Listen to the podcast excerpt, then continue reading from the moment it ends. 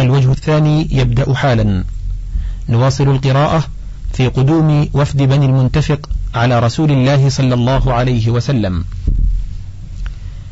روينا عن الإمام عبد الله حديثا فيه إثبات القياس في أدلة التوحيد والمعاد والقرآن مملوء منه وفيه أن حكم الشيء حكم نظيره وأنه سبحانه إذا كان قادرا على شيء فكيف تعجز قدرته عن نظيره ومثله؟ فقد قرر الله سبحانه أدلة المعاد في كتابه أحسن تقرير وأبينه وأبلغه وأوصله إلى العقول والفطر فأبى أعداؤه الجاحدون إلا تكذيبا له وتعجيزا له وطعنا في حكمته تعالى عما يقولون علوا كبيرا. وقوله في الأرض أشرفت عليها وهي مدرة بالية هو قوله وكقوله تعالى يحيي الأرض بعد موتها وقوله ومن آياته أنك ترى الأرض خاشعة فإذا أنزلنا عليها الماء اهتزت وربت وأنبتت من كل زوج بهيج ونظائره في القرآن كثيرة وقوله فتنظرون إليه وينظر إليكم فيه إثبات صفة النظر لله عز وجل وإثبات رؤيته في الآخرة. وقوله كيف ونحن ملء الأرض وهو شخص واحد قد جاء هذا في هذا الحديث. وفي قوله في حديث آخر لا شخص أغير من الله. والمخاطبون بهذا قوم عرب يعلمون المراد منه ولا يقع في قلوبهم تشبيهه سبحانه بالأشخاص بل هم أشرف عقولا وأصح أذهانا. وأسلم قلوبا من ذلك. وحقق صلى الله عليه وسلم وقوع الرؤية أعيانا برؤية الشمس والقمر تحقيقا لها ونفيا لتوهم المجاز الذي يظنه المعطلون. وقوله فيأخذ ربك بيده غرفة من الماء فينضح بها قبلكم فيه إثبات صفة اليد له سبحانه بقوله وإثبات الفعل الذي هو النضح والريطة الملاءة والحمم جمع حممة وهي الفحمة. وقوله ثم ينصرف نبيكم هذا انصراف من موقف القيامة إلى الجنة.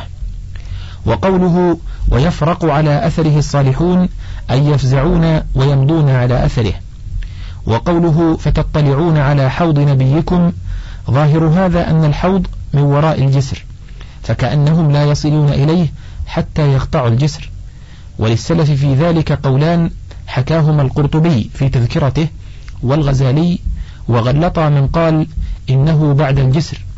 وقد روى البخاري عن أبي هريرة أن رسول الله صلى الله عليه وسلم قال بين أنا قائم على الحوض إذا زمرة حتى إذا عرفتهم خرج رجل من بيني وبينهم فقال لهم هلم. فقلت إلى أين؟ فقال إلى النار والله. قلت ما شأنهم؟ قال إنهم ارتدوا على أدبارهم فلا أراه يخلص منهم إلا مثل همل النعم. قال فهذا الحديث مع صحته أدل دليل على أن الحوض يكون في الموقف قبل الصراط لأن الصراط إنما هو جسر ممدود على جهنم فمن جازه سلم من النار.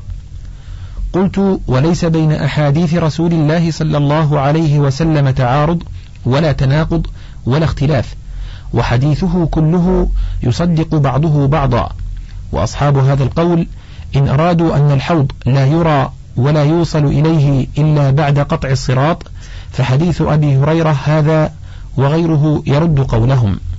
وإن أرادوا أن المؤمنين إذا جازوا الصراط وقطعوه بدا لهم الحوض فشربوا منه فهذا يدل عليه حديث لقيط هذا وهو لا يناقض كونه قبل الصراط فإن قوله طوله شهر وعرضه شهر فإذا كان بهذا الطول والسعة فما الذي يحيل امتداده إلى وراء الجسر؟ فيرده المؤمنون قبل الصراط وبعده فهذا في حيز الإمكان ووقوعه موقوف على خبر الصادق والله أعلم. وقوله والله على أظمأ ناهلة قط الناهلة العطاش الواردون الماء أي يردونه أظمأ ما هم إليه وهذا يناسب أن يكون بعد الصراط فإنه جسر النار وقد وردوها كلهم فلما قطعوه اشتد ظمؤهم إلى الماء فوردوا حوضه صلى الله عليه وسلم كما وردوه في موقف القيامة. وقوله تخنس الشمس والقمر أي تختفيان فتحتبسان ولا يريان والاختناس التواري والاختفاء. ومنه قول أبي هريرة فانخنست منه وقوله ما بين البابين مسيرة سبعين عاما يحتمل أن يريد به أن ما بين الباب والباب هذا المقدار. ويحتمل أن يريد بالبابين المصراعين. ولا يناقض هذا ما جاء من تقديره بأربعين عاما لوجهين. أحدهما أنه لم يصرح فيه رواية بالرفع بل قال ولقد ذكر لنا أن ما بين المصراعين مسيرة أربعين عاما والثاني أن المسافة تختلف باختلاف سرعة السير فيها وبطئه والله أعلم. وقوله في خمر الجنة إنه ما بها صداع ولا ندامة تعريض بخمر الدنيا وما يلحقها من صداع الرأس والندامة على ذهاب العقل والمال وحصول الشر الذي يوجبه زوال العقل والماء غير الآسن هو الذي لم يتغير بطول مكثه. وقوله في نساء أهل الجنة غير ألا توالد قد اختلف الناس. هل تلد نساء أهل الجنة على قولين؟ فقالت طائفة لا يكون فيها حبل ولا ولادة. واحتجت هذه الطائفة بهذا الحديث وبحديث آخر أظنه في المسند وفيه غير أن لا مني ولا منية. وأثبتت طائفة من السلف الولادة في الجنة واحتجت بما رواه الترمذي في جامعه من حديث أبي الصديق الناجي عن أبي سعيد قال قال رسول الله صلى الله عليه وسلم المؤمن إذا اشتهى الولد في الجنة كان حمله ووضعه وسنه في ساعة كما يشتهي. قال الترمذي حسن غريب ورواه ابن ماجه. قالت الطائفة الأولى هذا لا يدل على وقوع الولادة في الجنة فإنه علقه بالشرط فقال إذا اشتهى ولكنه لا يشتهي. وهذا تأويل إسحاق ابن راهويه حكاه البخاري عنه. قالوا والجنة دار جزاء على الأعمال وهؤلاء ليسوا من أهل الجزاء. قالوا والجنة دار خلود لا موت فيها فلو توالد فيها أهلها على الدوام والأبد لما وسعتهم وإنما وسعتهم الدنيا بالموت. وأجابت الطائفة الأخرى عن ذلك كله وقالت إذا إنما تكون لمحقق الوقوع بل إذا لا المشكوك فيه. وقد صح أنه سبحانه ينشئ للجنة خلقا يسكنهم إياها بلا عمل منهم. قالوا وأطفال المسلمين أيضا فيها بغير عمل. وأما حديث سعتها فلو رزق كل واحد منهم عشرة آلاف من الولد وسعتهم فإن أدناهم من ينظر في ملكه مسيرة ألفي عام وقوله يا رسول الله أقصى ما نحن بالغون ومنتهون إليه لا جواب لهذه المسألة لأنه إن أراد أقصى مدة الدنيا وانتهائها فلا يعلمه إلا الله. وإن أراد أقصى ما نحن منتهون إليه بعد دخول الجنة والنار فلا تعلم نفس أقصى ما ينتهى إليه من ذلك. وإن كان الانتهاء إلى نعيم وجحيم ولهذا لم يجبه النبي صلى الله عليه وسلم. وقوله في عقد البيعة وزيان المشرك أي مفارقته ومعاداته فلا يجاوره ولا يواليه كما جاء في الحديث الذي في السنن لا تراءى ناراهما يعني المسلمين والمشركين. وقوله حيثما مررت بقبر كافر فقل أرسلني إليك محمد هذا إرسال تقريع وتوبيخ لا تبليغ أمر ونهي. وفيه دليل على سماع أصحاب أهل القبور كلام الأحياء وخطابهم لهم. ودليل على أن من مات مشركا فهو في النار وإن مات قبل البعثة لأن المشركين كانوا قد غيروا الحنيفية دين إبراهيم واستبدلوا بها الشرك وارتكبوه وليس معهم حجة من الله به وقبحه والوعيد عليه بالنار لم يزل معلوما من دين الرسل كلهم من أولهم إلى آخرهم. وأخبار عقوبات الله لأهله متداولة بين الأمم قرنا بعد قرن فلله الحجة البالغة في كل وقت ولو لم يكن إلا ما فطر عباده عليه من توحيد ربوبيته المستلزم لتوحيد إلهيته وأنه يستحيل في كل فطرة وعقل أن يكون معه إله آخر وإن كان سبحانه لا يعذب بمقتضى هذه الفطرة وحدها. فلم تزل دعوة الرسل إلى التوحيد في الأرض معلومة لأهلها. فالمشرك يستحق العذاب بمخالفته دعوة الرسل والله أعلم. فصل في قدوم وفد النخع على رسول الله صلى الله عليه وسلم. وقدم عليه وفد النخع وهم آخر الوفود قدوما عليه في نصف المحرم سنة إحدى عشرة في مئتي رجل. فنزلوا دار الأضياف ثم جاءوا رسول الله صلى الله عليه وسلم مقرين بالإسلام. وقد كانوا بايعوا معاذ بن جبل فقال رجل منهم يقال له زرارة بن عمرو. يا رسول الله إني رأيت في سفري هذا عجبا. قال وما رأيت؟ قال رأيت أتانا تركتها في الحي كأنها ولد جديا أسفع أحوى. فقال له رسول الله صلى الله عليه وسلم هل تركت أمة لك مصرة على حمل؟ قال نعم. قال فإنها قد ولدت غلاما وهو ابنك. قال يا رسول الله فما باله أسفع أحوى. فقال ابن مني فدنا منه. فقال هل بك من برص تكتمه؟ قال والذي بعثك بالحق ما علم به أحد ولا اطلع عليه غيرك. قال فهو ذلك. قال يا رسول الله ورأيت النعمان بن المنذر عليه قرطان مدملجان ومسكتان. قال ذلك ملك العرب رجع إلى أحسن زيه وبهجته. قال يا رسول الله ورأيت عجوزا شمطاء قد خرجت من الأرض قال تلك بقية الدنيا. قال ورأيت نارا خرجت من الأرض فحالت بيني وبين ابن لي يقال له عمرو وهي تقول لظى لظى بصير وأعمى أطعموني آكلكم أهلكم وما لكم. قال رسول الله صلى الله عليه وسلم تلك فتنة تكون في آخر الزمان. قال يا رسول الله وما الفتنة؟ قال يقتل الناس إمامهم ويشتجرون اشتجار أطباق الرأس. وخالف رسول الله صلى الله عليه وسلم بين أصابعه يحسب المسيء فيها أنه محسن ويكون دم المؤمن عند المؤمن فيها أحلى من شرب الماء. إن مات ابنك أدركت الفتنة وإن مت أنت أدركها ابنك. فقال يا رسول الله أدعو الله ألا أدركها. فقال له رسول الله صلى الله عليه وسلم اللهم لا يدركها. فمات وبقي ابنه وكان ممن خلع عثمان. ذكر هديه صلى الله عليه وسلم في مكاتباته إلى الملوك وغيرهم.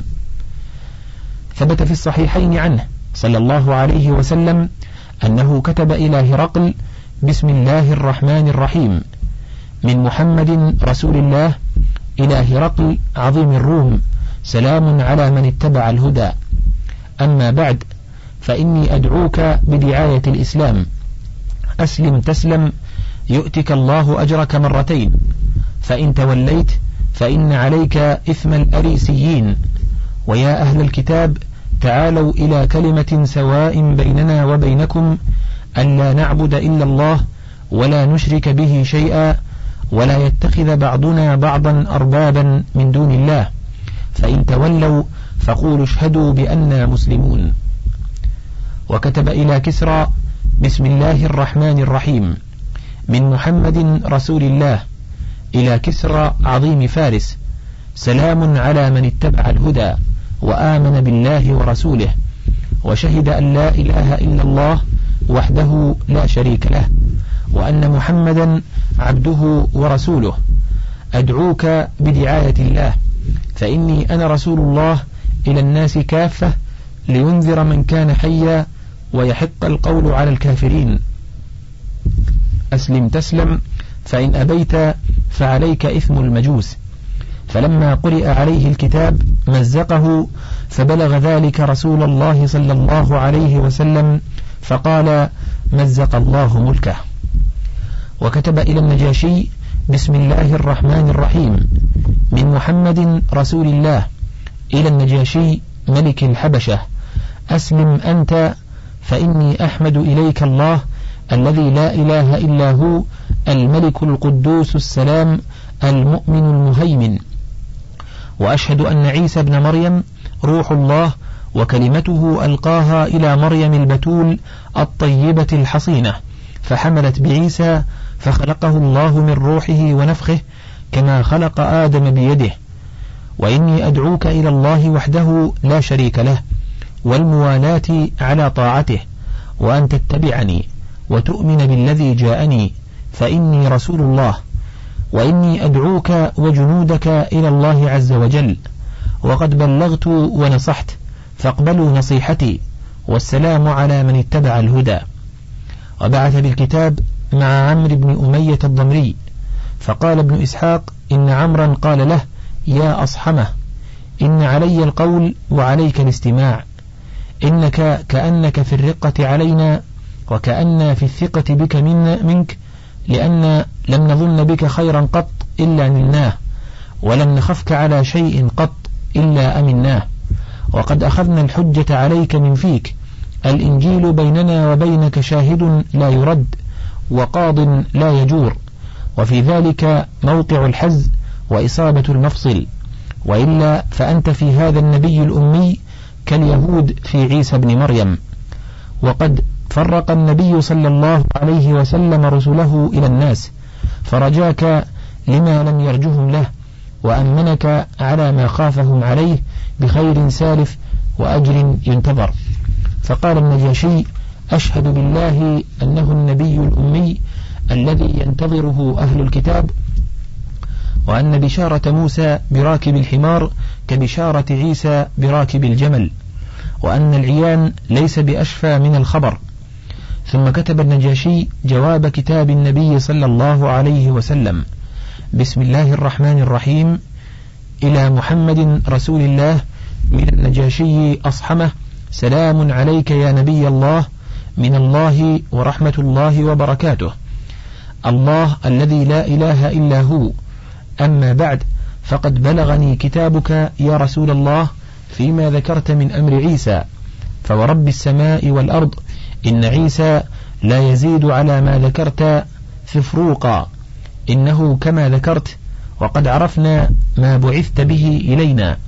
وقد قربنا ابن عمك وأصحابه فأشهد أنك رسول الله صدقا صادقا مصدقا.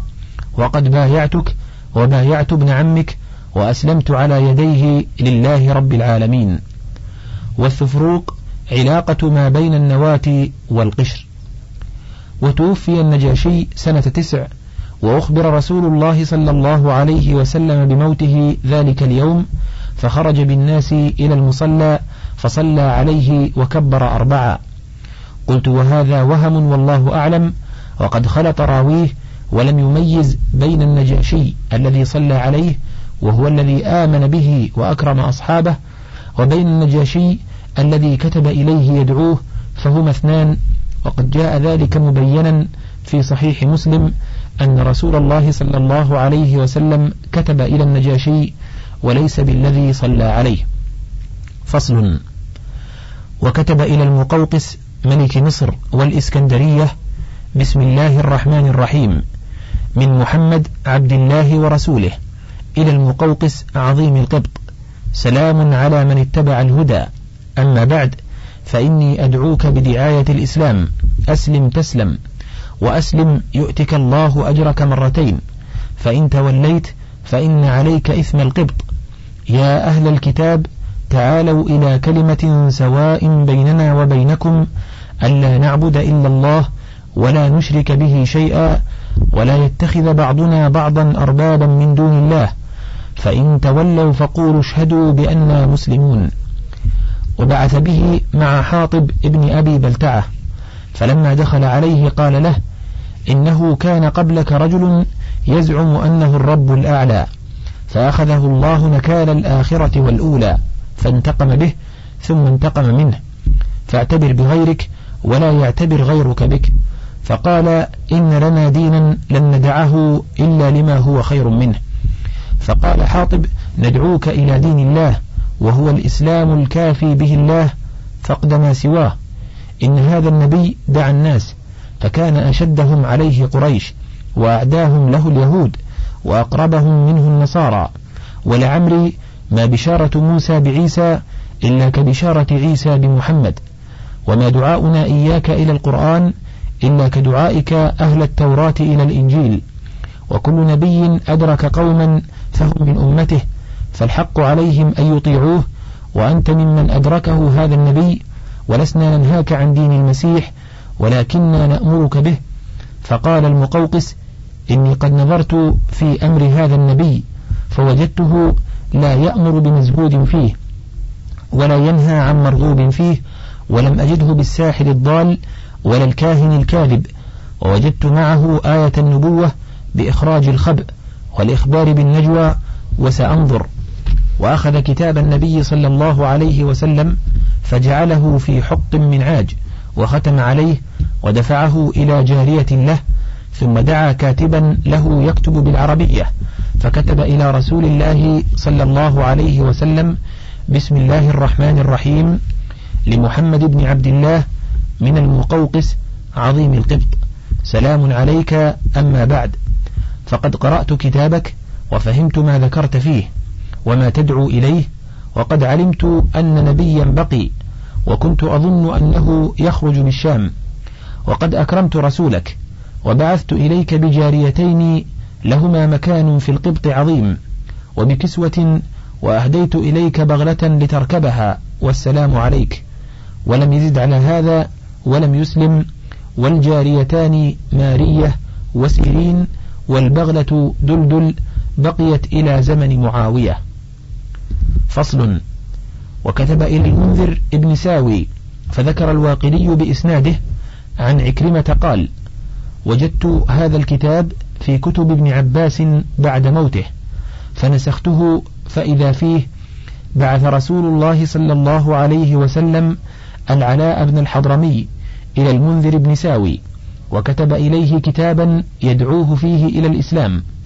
فكتب المنذر إلى رسول الله صلى الله عليه وسلم أما بعد يا رسول الله فإني قرأت كتابك على أهل البحرين فمنهم من أحب الإسلام وأعجبه ودخل فيه ومنهم من كرهه وبأرض مجوس ويهود فأحدث إلي في ذلك أمرك فكتب إليه رسول الله صلى الله عليه وسلم بسم الله الرحمن الرحيم من محمد رسول الله إلى المنذر ابن ساوي.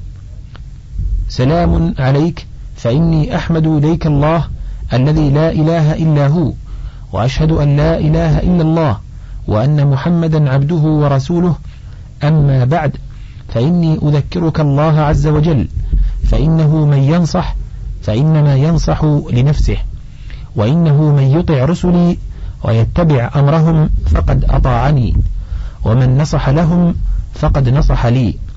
وإن رسلي قد أثنوا عليك خيرا. وإني قد شفعتك في قومك. فاترك للمسلمين ما أسلموا عليه وعفوت عن أهل الذنوب فاقبل منهم.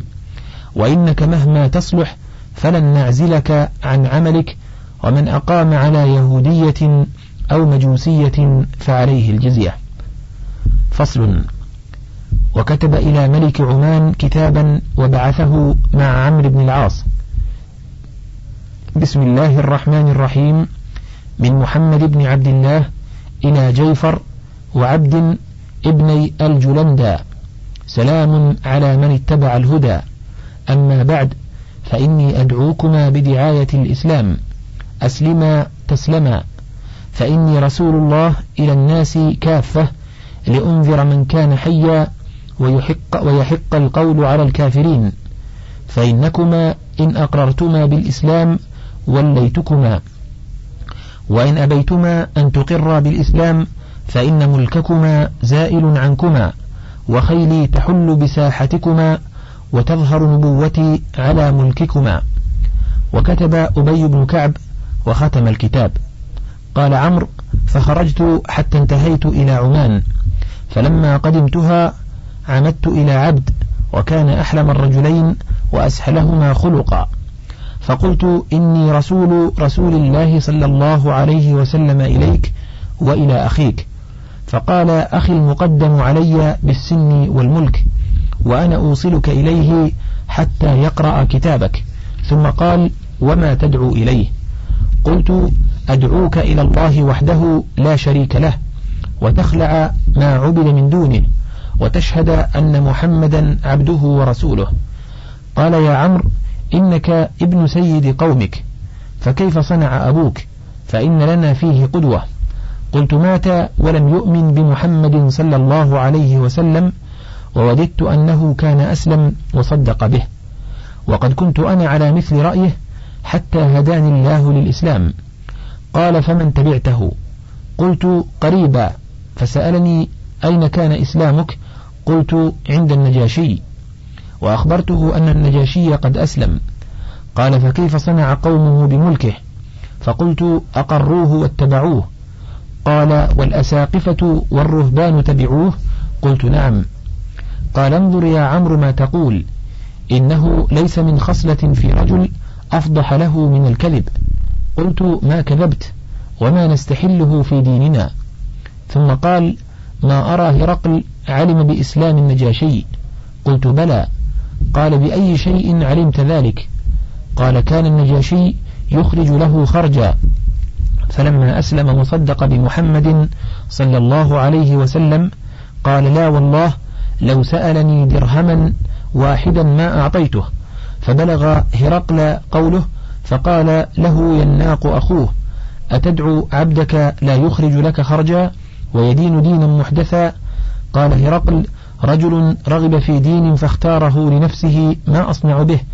والله لولا الظن بملكي لصنعت كما صنع. قال انظر ما تقول يا عمرو. قال والله صدقتك. قال عبد فأخبرني ما الذي يأمر به وينهى عنه. قلت يأمر بطاعة الله عز وجل وينهى عن معصيته ويأمر بالبر وصلة الرحم وينهى عن الظلم والعدوان وعن الزنا وعن الخمر وعن عبادة الحجر والوثن والصليب. قال ما أحسن هذا الذي يدعو إليه؟ لو كان أخي يتابعني عليه لركبنا حتى نؤمن بمحمد ونصدق به ولكن أخي أظن بملكه من أن يدعه ويصير ذنبا. قلت إنه إن أسلم ملكه رسول الله صلى الله عليه وسلم على قومه فأخذ الصدقة من غنيهم فردها على فقيرهم. قال إن هذا لخلق حسن وما الصدقة. فأخبرته بما فرض رسول الله صلى الله عليه وسلم من الصدقات في الأموال حتى انتهيت إلى الإبل. فقال يا عمرو وتؤخذ من سوائم مواشينا التي ترعى الشجر وتلد المياه؟ فقلت نعم. فقال والله ما أرى قومي في بعد دارهم وكثرة عددهم يطيعون بهذا. قال فمكثت ببابه أياما وهو يصل إلى أخيه فيخبره كل خبري ثم إنه دعاني يوما فدخلت عليه فأخذ أعوانه بضبعية فقال دعوه فأرسلت فذهبت لأجلس فأبوا أن يدعوني أجلس. فنظرت إليه فقال تكلم بحاجتك فدفعت إليه الكتاب مختوما. ففض خاتمه وقرأ حتى انتهى إلى آخره ثم دفعه إلى أخيه فقرأه مثل قراءته إلا أني رأيت أخاه أرق منه قال ألا تخبرني عن قريش كيف صنعت؟ فقلت تبعوه إما راغب في الدين وإما مقهور بالسيف قال ومن معه؟ قلت الناس قد رغبوا في الإسلام واختاروه على غيره وعرفوا بعقولهم مع هدى الله إياهم أنهم كانوا في ضلال. فما أعلم أحدا بقي غيرك في هذه الحرجة. وأنت إن لم تسلم اليوم وتتبعه يوطئك الخيل ويبيد خضراءك فأسلم تسلم ويستعملك على قومك ولا تدخل عليك الخيل والرجال. قال دعني يومي هذا وارجع إلي غدا. فرجعت إلى أخيه فقال يا عمرو إني لأرجو أن يسلم إن لم يضن بملكه حتى إذا كان الغد أتيت إليه فأبى أن يأذن لي. فانصرفت إلى أخيه فأخبرته أني لم أصل إليه فأوصلني إليه. فقال إني فكرت فيما دعوتني إليه. فإذا أنا أضعف العرب إن ملكت رجلا ما في يدي وهو لا تبلغ خيله ها هنا. وإن بلغت خيله ألفت قتالا ليس كقتال من لاقى. قلت وأنا خارج غدا. فلما أيقن بمخرجي خلا به أخوه فقال ما نحن فيما قد ظهر عليه وكل من أرسل إليه قد أجابه. فأصبح فأرسل إلي فأجاب إلى الإسلام هو وأخوه جميعا. وصدق النبي صلى الله عليه وسلم وخليا بيني وبين الصدقة وبين الحكم فيما بينهم وكان لي عونا على من خالفني. فصل. وكتب النبي صلى الله عليه وسلم إلى صاحب اليمامة حوذة ابن علي وأرسل به مع سليط ابن عمرو العامري. بسم الله الرحمن الرحيم. من محمد رسول الله إلى هوذة بن علي. سلام على من اتبع الهدى. واعلم أن ديني سيظهر إلى منتهى الخف والحافر. فأسلم تسلم. واجعل لك وأجعل, وأجعل لك ما تحت يديك.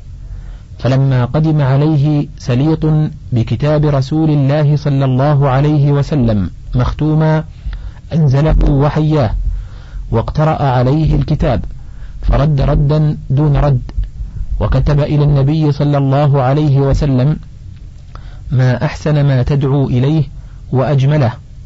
والعرب تهاب مكاني فاجعل إلي بعض الأمر أتبعك وأجاز سليطا بجائزة وكساه أثوابا من نسج هجر.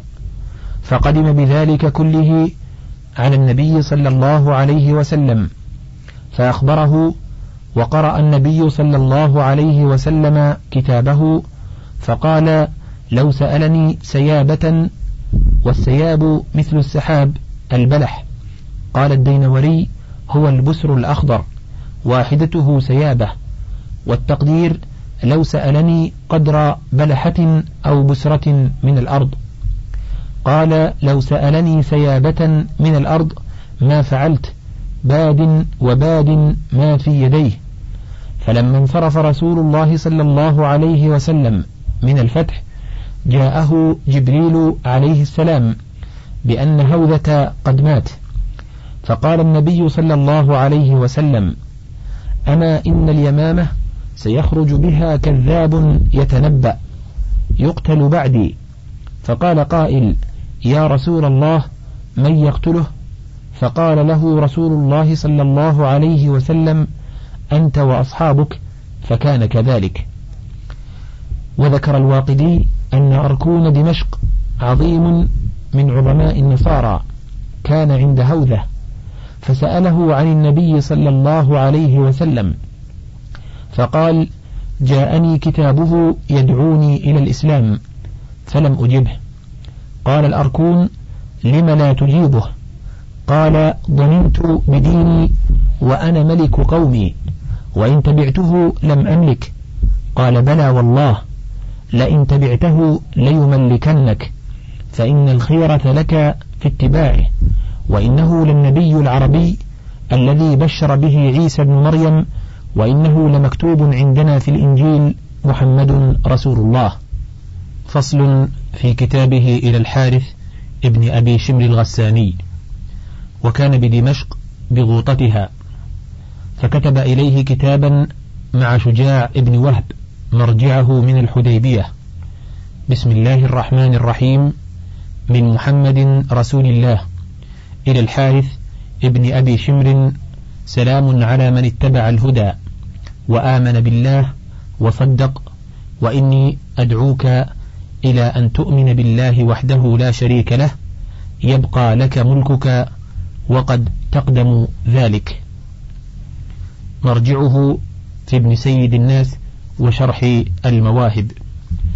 وإلى هنا ينتهي الجزء الثالث من كتاب زاد المعاد. ننتقل بعده إلى الجزء الخامس. معتذرين عن تسجيل الجزء الرابع نظرا لصدوره مستقلا تحت عنوان الطب النبوي للمؤلف نفسه. وسوف نسجله بعنوانه الجديد عقب الانتهاء من تسجيل كتاب زاد المعاد. إن شاء الله. وبهذا ينتهي التسجيل على الشريط الثالث والأربعين ونبدأ الجزء الخامس من الكتاب على الشريط الرابع والأربعين.